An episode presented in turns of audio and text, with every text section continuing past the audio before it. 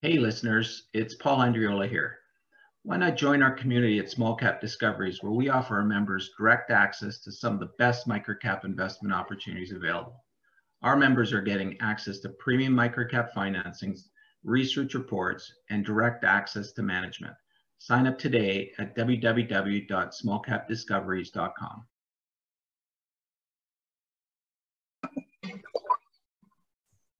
Hi everyone, welcome to the Small Cap Discoveries conference call. Today on our call, we have the C E O Brad Bourne from Firan Technology Group.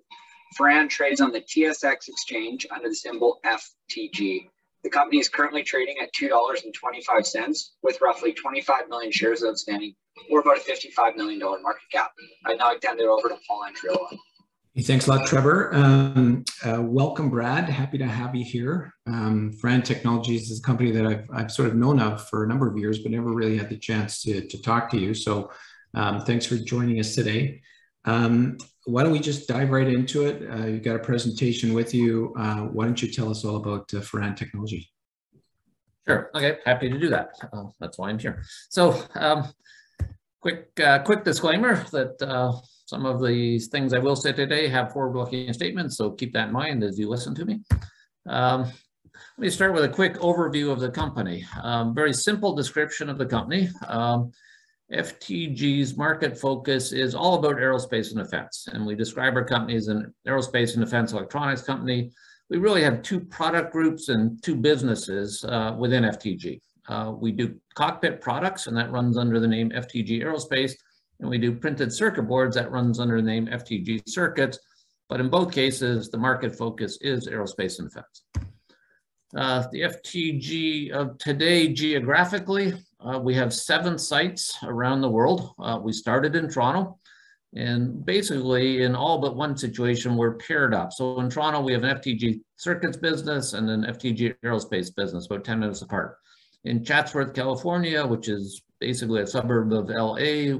Uh, we have two buildings side by side. Uh, again, one doing circuit boards, one doing cockpit products. Um, in China, we have two operations, both in Tianjin, China, about ten minutes apart. The one that's called F T G Printronics is a joint venture doing circuit boards. And we have a wholly owned subsidiary in Tianjin doing cockpit products. And lastly, in twenty nineteen, we bought a, a, another business in Fredericksburg, Virginia, doing circuit boards, and that's now F T G Circuits Fredericksburg. Um, as you can see in, in the little box in the bottom right, uh, sales in twenty twenty-one was eighty million dollars, uh, down significantly from our high, which was one hundred twelve million dollars in twenty nineteen, which was before the pandemic. Uh, and I'll talk more about that in a little bit. Um, four hundred fifty employees. twenty-four and a half million common shares outstanding. Oak West is my largest shareholder, followed by me, and then some of the other management directors also own some shares. Uh, from a customer perspective, so this is for the F T G Aerospace business, uh, the cockpit products. The heart of our business is the tier one avionics companies, Raytheon Technologies, Honeywell, G E, A V I C in China. We also supply cockpit products directly into the airframe manufacturers. And then in the other, other categories, a, a mixture of things, but really I'd say the key in the other category is really where we supply cockpit products into the simulator market.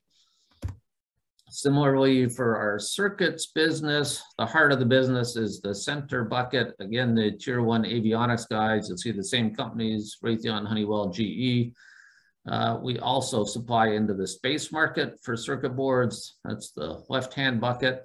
And then just the nature of the business with circuit boards, we also supply into the contract manufacturers uh, who typically are doing assembly work on behalf of the tier one avionics guys. Um, important economics of F T G. Uh, we are a manufacturer. Uh, we have about thirty percent fixed cost, about seventy percent variable cost. That can be good news or bad news.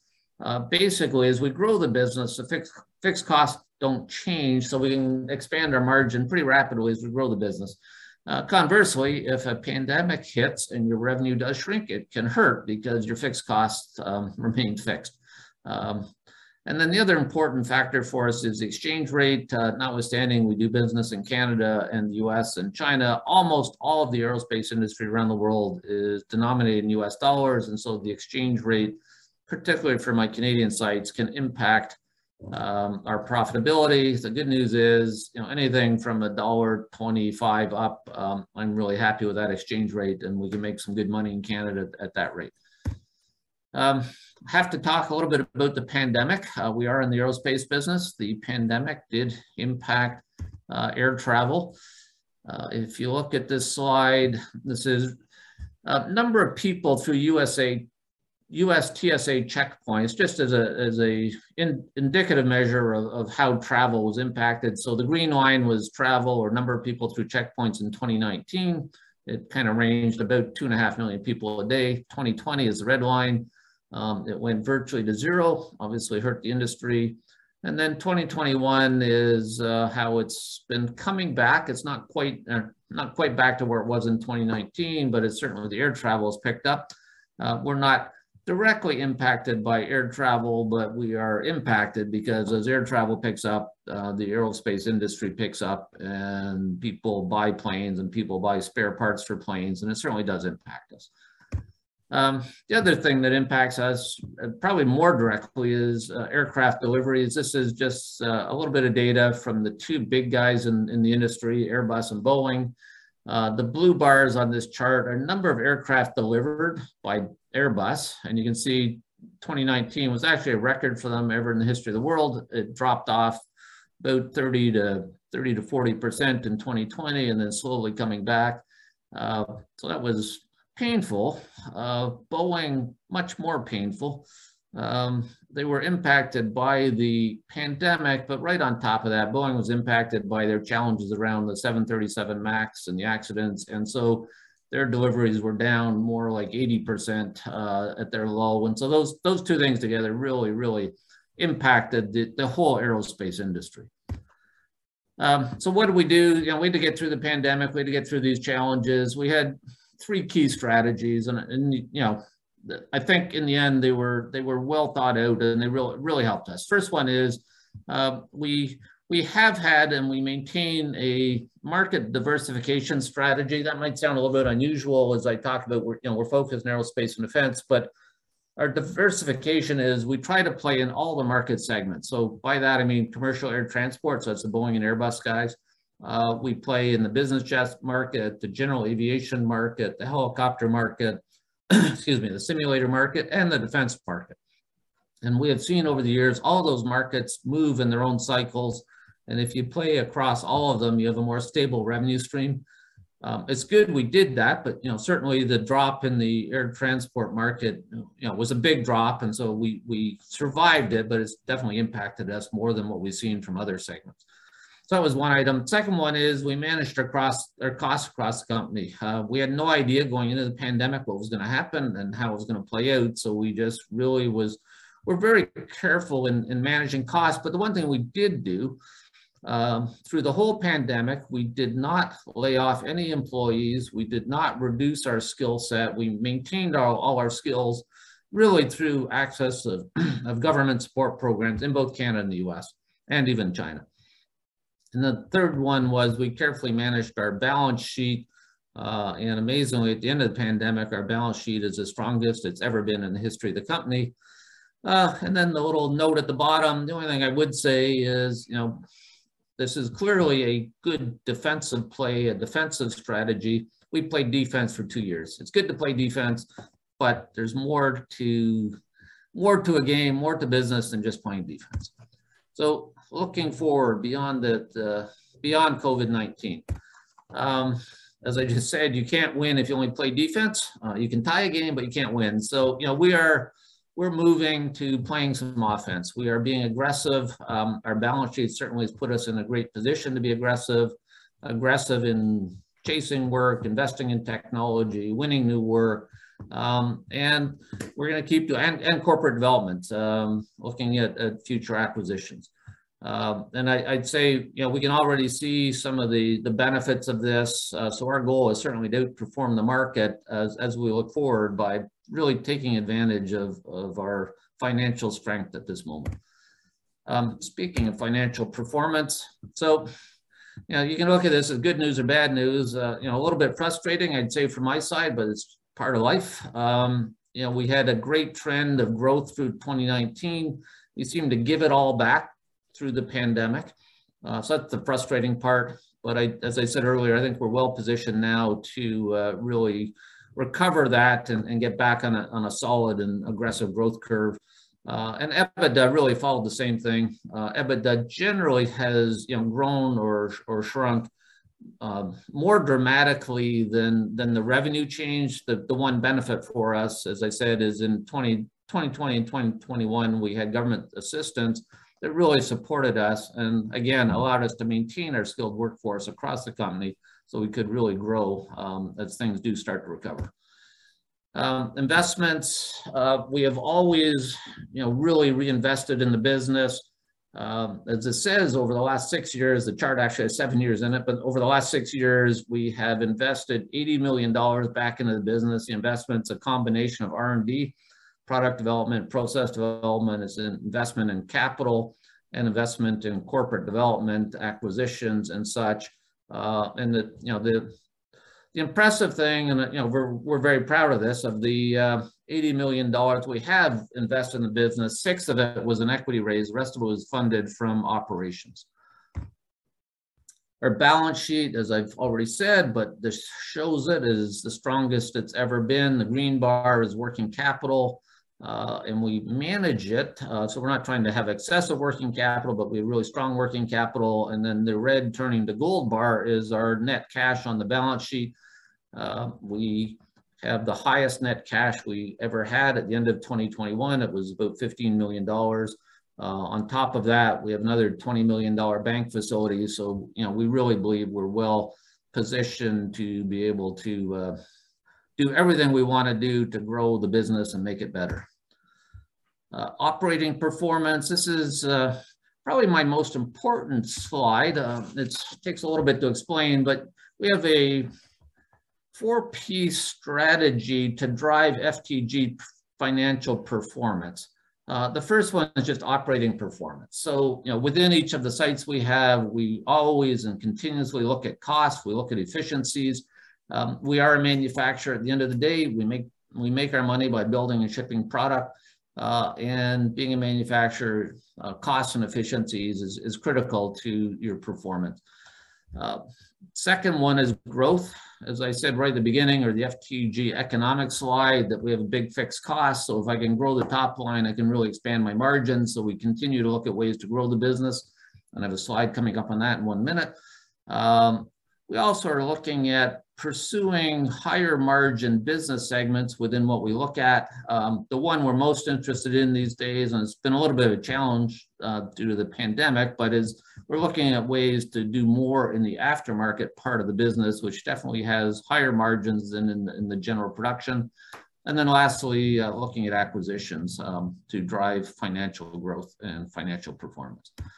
On the growth side of things, this is a slide we've used for a long time, but um, we have six elements or six initiatives to grow the business. First one is just market or industry growth. Uh, that obviously was a bit of a challenge, but is starting to grow now, so we can, we can ride that growth. Uh, important way to change your market share is to win content on new programs, and we have a good track record on doing that over the last many years. Uh, third one, operational excellence, is just perform for the customers. All our customers, as I said earlier on, are the big tier one uh, avionics, you know, global in, uh, multinational avionics companies.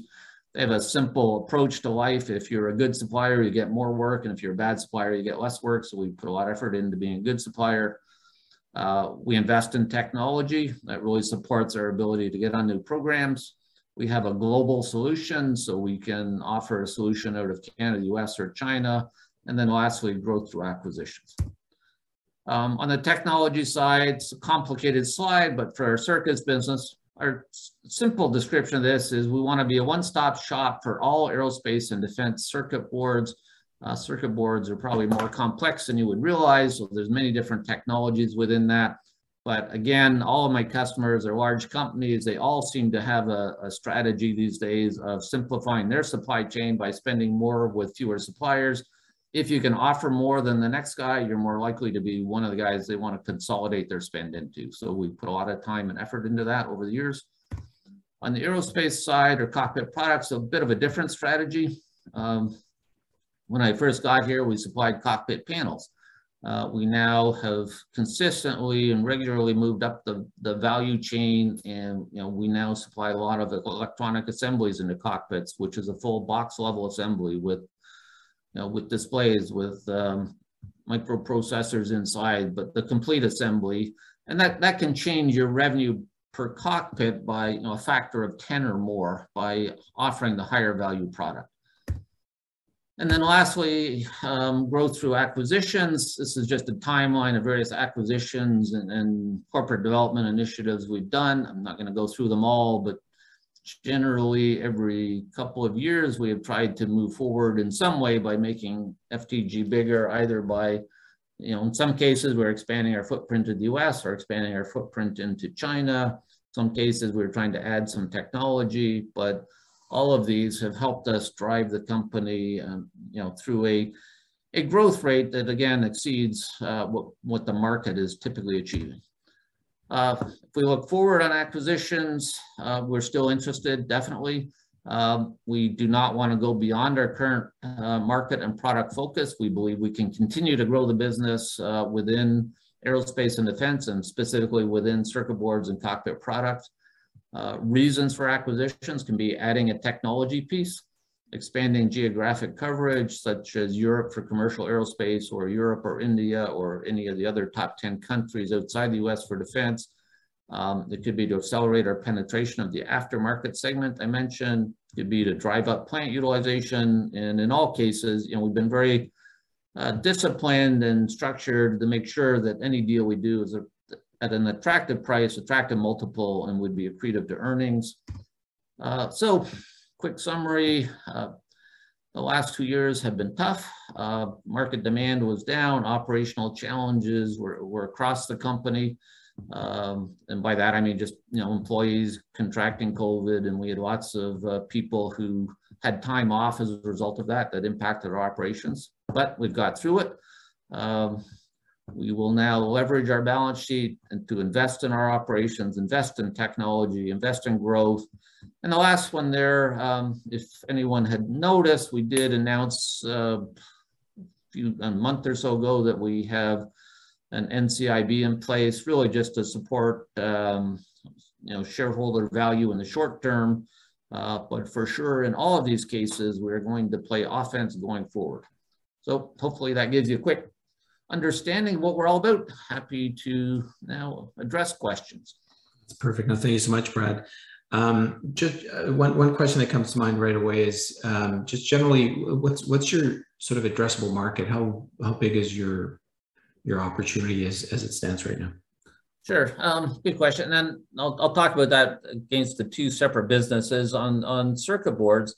Um, It appears that, you know, there's, it's hard to get a, your arms around it, but the, the quick answer is the North American aerospace and defense market for circuit boards is about a billion dollars, and the rest of the world is about another billion. Uh, so two billion in total. Cockpit products, the same thing. It's very hard to, or you get many different definitions of cockpit products, but at the end of it all, the way we look at it right now, I would say it's a very similar market size globally. So that's why I say, it, you know, lots of room for us to grow within these market segments uh, for the foreseeable future. And, and Brad, give us a sense of how, how's, how does sales work? Like, um, do, you, do you sell, you know, a dozen of these circuit boards? Do you sell, um, you know, every time there's a plane? I, I'm just trying to get a sense of like, how, how do you, how do you make yeah, a sale, and what, what does it look like when you ship it? It's... It, definitely our business on a day-to-day business is a very high mix, low volume business. Out of any one of our plants, if I, I'm in Toronto, if I looked at our Circuits Toronto plant, I easily I ship thirty different part numbers every day. And so I'm shipping fives and tens of, of those. Um, and that generally goes across F T G. But you know, having said that, you know, how do we sell the, what we really like to do, um, we love to get involved when new aircraft are being developed. Uh, and you have to be patient, and, and this is not a, a fast strategy, but if, and, and I'll give you my favorite example. So Boeing seven eighty-seven, you know, it's been around for a little while now, but um, we built prototype circuit boards for the Boeing seven eighty-seven back in two thousand six. Um, and we were supplying circuit boards, in this case, to G E, who was doing the main computer system for that plane. Um, it was a tough circuit board. They had a lot of requirements on it. This is a system that ties all the other systems to the plane together. So if, if this fails, the plane comes out of the sky. So it's kind of critical. So there are a lot of reliability requirements on it.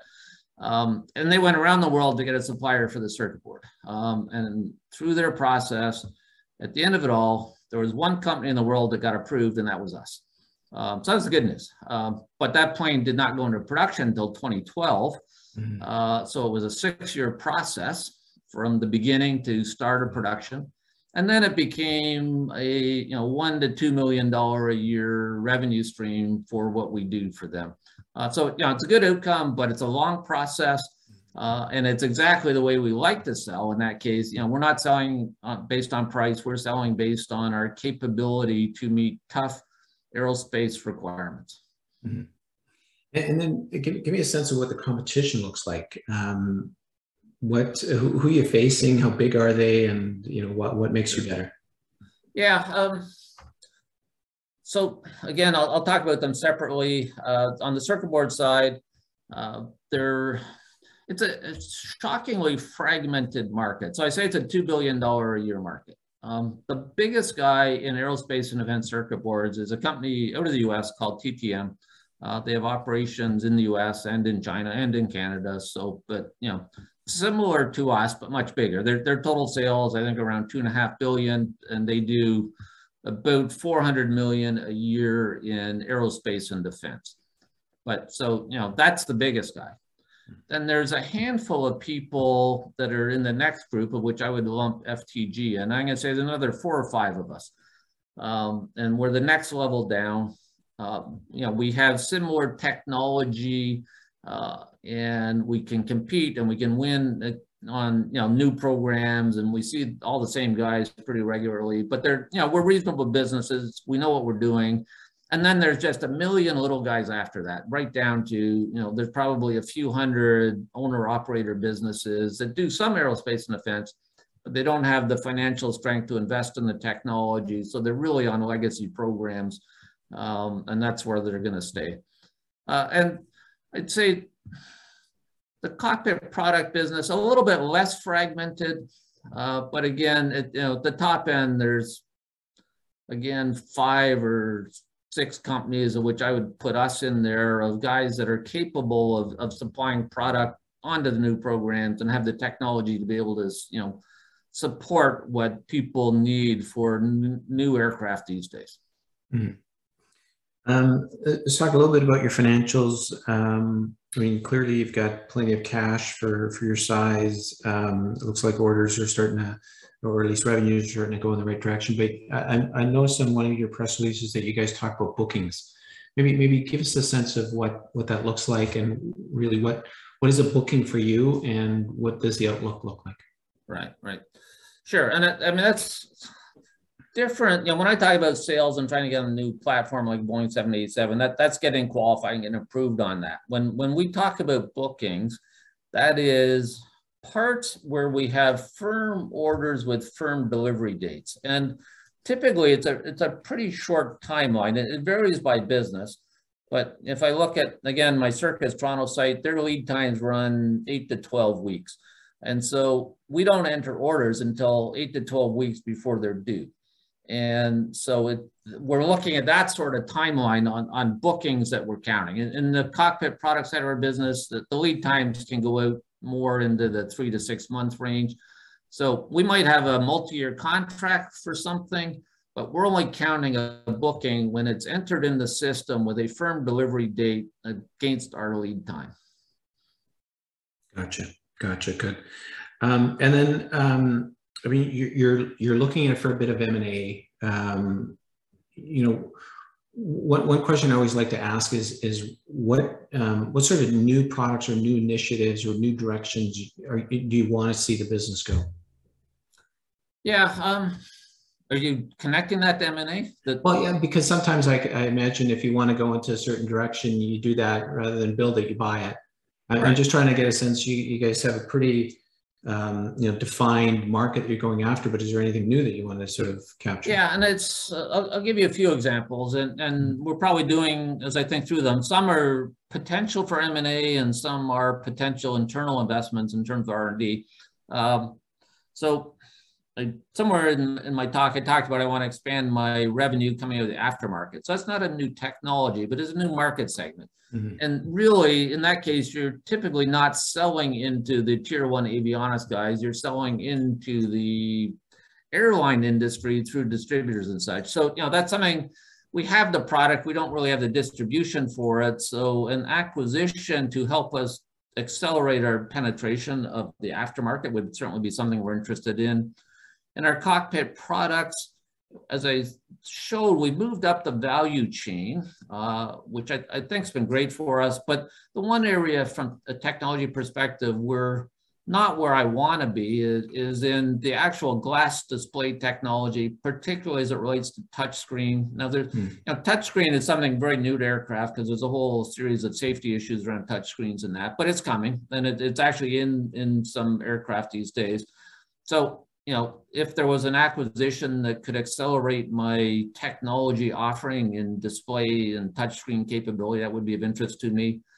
On, on the circuit board side, this is not an acquisition um, opportunity, but the one thing I believe is going to happen on circuit boards is the manufacturer of circuit boards is going to move from the traditional process to more of an additive manufacturing process where, you know, right now we start with copper everywhere and we remove all the copper we don't want, but I believe it's like so many manufacturing processes, it's going to move to just put copper where you want it. And it's better for the environment and it's less costly and it gives you better results. And so we are investing in additive technologies in our circuits business on an internal uh, R and D project right now. I think it's a long-term project. I don't know where it's going to end, but I believe one day it will be important to our business. Mm-hmm. Now, Brad, we, we hear so much about chip shortages and component shortages. Um, are, are you are you subject to that, or are you, you know, part of the problem? I don't want to sound like, you know what I mean? Like, it, right. where, where, where do you guys fit into that? Yeah, I, we're not part of the problem. Um, we are a little bit impacted by it. Again, more in our cockpit product business where we are, uh, you know, we are definitely providing electronic assemblies. And we, you know, we have seen a handful of times where components have been pushed out or delayed by a few months um, due to shortages. Um, it, it's not been a substantial impact of the business, but it's it's a nuisance, I would say, for us. And then, you know, again, going back to sort of uh, call it growth opportunities and new opportunities, um, you guys are in obviously a couple different verticals. Where do you see the bigger opportunities? I, I'm, uh, you know, defense seems like such a hard thing to predict. Airlines, certainly you get a better sense of, you know, when the economy is strong or weak, you tend to see up and down there. But uh, how, how can you guide us in terms of what the different verticals kind of, what, what you're sort of expecting from? Yeah, and it's, I'm, I'm with you. It's tough to predict it, which is partly why, I, you know, I want to be in different segments because, you know, they all go through their own cycles. And, mm-hmm. you know, so when something's ramping, I certainly want to be part of it. Um, But I, I guess the other thing I would say is the, the industry is interesting that you can get a production rate from a Boeing or Airbus for twenty twenty-two and probably through most of twenty twenty-three today. So, you know, if you want to get a feel for what your production rates are going to be or what your revenue opportunity is going to be on existing programs, it's actually pretty easy to go out and look out at least a year and understand what's coming. You know, if another pandemic hits, all, everything changes, but on a normal day-to-day basis, um, the visibility is pretty good. Similarly on defense, with one little caveat, I mean, defense programs are typically decade-long programs. Um, the only thing that can catch you on a defense program is, you know, they're all, it's all government funding, and certainly the, the government that matters is U S government, and they typically do funding on an annual basis. Mm-hmm. So, you're funded through a year. Uh, you think you know what's going to happen next year unless something happens in Congress. Um, mm-hmm. So every once in a while you can get surprised in a good or bad way. But uh, other than that, again, it's, it's pretty good. It's got a pretty good long horizon in terms mm-hmm. of what you can expect. Mm-hmm. Now, what, one of the questions that came in from our listeners is uh, related to that. It says, how does it work when you build for defense, that is if you sell to the U S Department of Defense, can you sell the same product to other countries? Um, yes, there's anything in defense related is going to have some amount of export control regulations around it. And depending on what you're working on, it can have, you know, limited uh, export control regu- or a lot. Um, and, you know, there's some product we make in, in our U S sites that is for U S only programs. And even, you know, if I go to the U S site, I cannot see it. Um, and so some of it is very controlled, um, but a lot of it, uh, the U S, you know, part of their strategy is they certainly build lots of different aircraft and product for themselves, but they have a whole foreign military sales um, activity going on in the U S. So their goal is to sell it to other countries. Um, and it does create uh, sales opportunities for us um, on a regular basis. And, you know, sometimes we have to be involved in the export control or, you know, the export of the technology. In some cases, we're just riding on the coattails of one of the tier one guys who's, you know, we're really just supplying them product and they're, they're exporting it to the other countries. Mm-hmm. Gotcha. Um, okay, so listen, another question that came in uh, in regard to something that happened at your uh, uh, A G M, um, which is, according to this uh, comment, is unusual and rare event. Uh, your one of your directors was voted out. Um, any comment in regards to that? Um, yes, yes, it is an unusual event, um, and it was. You know, we we tried a lot to understand that, to, to be honest with you, and there seems to have been a, a little bit of concern with, you know, about F T G. And, you know, it's surprising to me, but our remarkably strong balance sheet has been seen as, as a bit of a weakness in some way by some shareholders. Um, and only in that, you know, the, the cash on the balance sheet is not deployed and not generate, generating return. And therefore, why don't you do things like buybacks or, you know, the N C I B or do something with it? And, you know, valid comments. And then, I, I don't think it was fair, but somehow that there's a series of shareholders that decided that the director that got voted out was the guy who had the most capital markets knowledge, and he should have been the guy to make sure we deployed our cash and did the right things in capital allocation, and so he got tagged.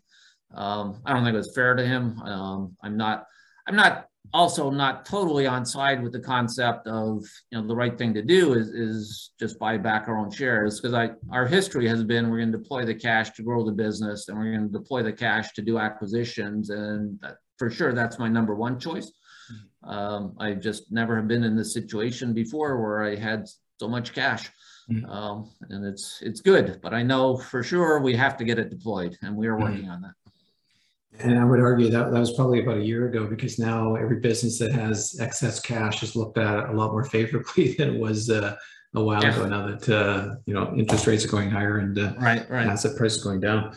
Um, Brad, what, what, what other challenges does the business face? What, what sort of keeps you up at night, if I can say that? Yeah. Um... And notwithstanding what I said about COVID, I, I'm still amazed that I, you know, I it doesn't, it's not my number one panic, but at the same time, I would say we still have one to two cases a week somewhere in F T G. And mm. I just, I just really want it behind us. Um, and so, you know, it's not, that's not going to impact our operations, but I just can't believe yet that, um, you know, it's not totally gone from, from something we talk about. Uh, and, you know, even if you go to an F T G site today, we still require masks at every F T G site if you're not locked in an office like I am right now. Um, and so I just, I wish that was behind us. Um, but, you know, as I say, it might not be the number one thing. Um, what keeps me up at night, I just, there's so much going on, uh, which is a great thing, but just making sure that we move it all forward and getting across the goal line. I was, I was on vacation the last two weeks. I came back. I have a list of thirty things that just we got to get done, and, you know, probably half of them are sales opportunities where they're, you know, we're in we're in the red zone, we're but we got to get it across the goal line, mm-hmm. or if this is Canada, we got to get the puck in the net. Uh, but you know, we we uh, there, there's a lot close. There's some great opportunities. I'm excited by it all, but we just got to make sure we don't take our eye off the ball, and, you know, we just get things done. Uh, so yeah. it's, um, uh, I like it, but I, you know, that keeps, that keeps me worried that there's so much going on. Yeah, yeah. Uh, I just got another question in here. It says, given the tension between Canada and China, how comfortable are you with relationships with your Chinese partners? Um, yeah, I, I'd say the tension, actually the tension never impacted us as much as I thought it would. You know, certainly back when there was uh, the Huawei issue, and then, you know, the, the, uh, the two Michaels that were held in China, that never seemed to really surface in any discussions. Our biggest challenge has always been the, challenge, the, the tension between the U S and China. Mm. Um, and even today, you know, we are, we work on different strategies and, and ways to minimize tariffs. There is mm. the tariff war that started between the U S and China has now, it goes both ways. Um, you know, there's product I'm building in China that, that gets a tariff if it goes in the U S, and there's the components I need from the U S to build stuff in China, and it gets a tariff going into China. And that's my biggest challenge in, in doing business with China these days. Um, and, you know, it's certainly manageable. It's a financial issue. It's, it's mm-hmm. not a political issue at this point, but it's certainly something that uh, takes up, you know, time and attention to try to deal with it. Mm-hmm. Gotcha. Um, listen, Brad, we're, we're near the end here. Um, as investors sort of looking at the business right now, what, what do you think are the, the sort of the key catalysts, or maybe even metrics that we should follow to sort of make sure that the, the company is sort of executing on, the, on this business plan that you have? Um, really, it's, if you touched on, you know, backlog. So mm-hmm. the leading indicator for us is backlog. Uh, so if our backlog is growing on a sequential basis, that which should be seen as, as growing demand. Uh, and right behind that is just sequential growth in revenue. Um, you know, the, the market is coming back, the production rates are going up. Um, you should see uh, revenue growth on a sequential basis from us.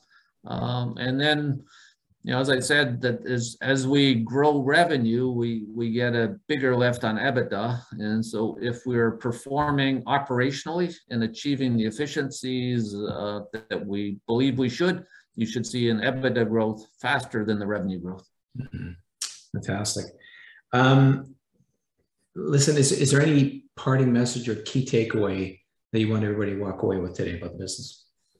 Yeah, that, I, I think I've said it, but it, it really is, you know, that F T G definitely had a tough two years. Um, and, it, you know, that happens in business. Um, it was certainly, a, you know, we did not predict and did not plan for a pandemic, but it happened. I think we did a, I think we did a good job of managing our way through it, uh, and we are through it. And so now I do believe we are well positioned through all the things I've talked about to uh, really get back on a growth curve.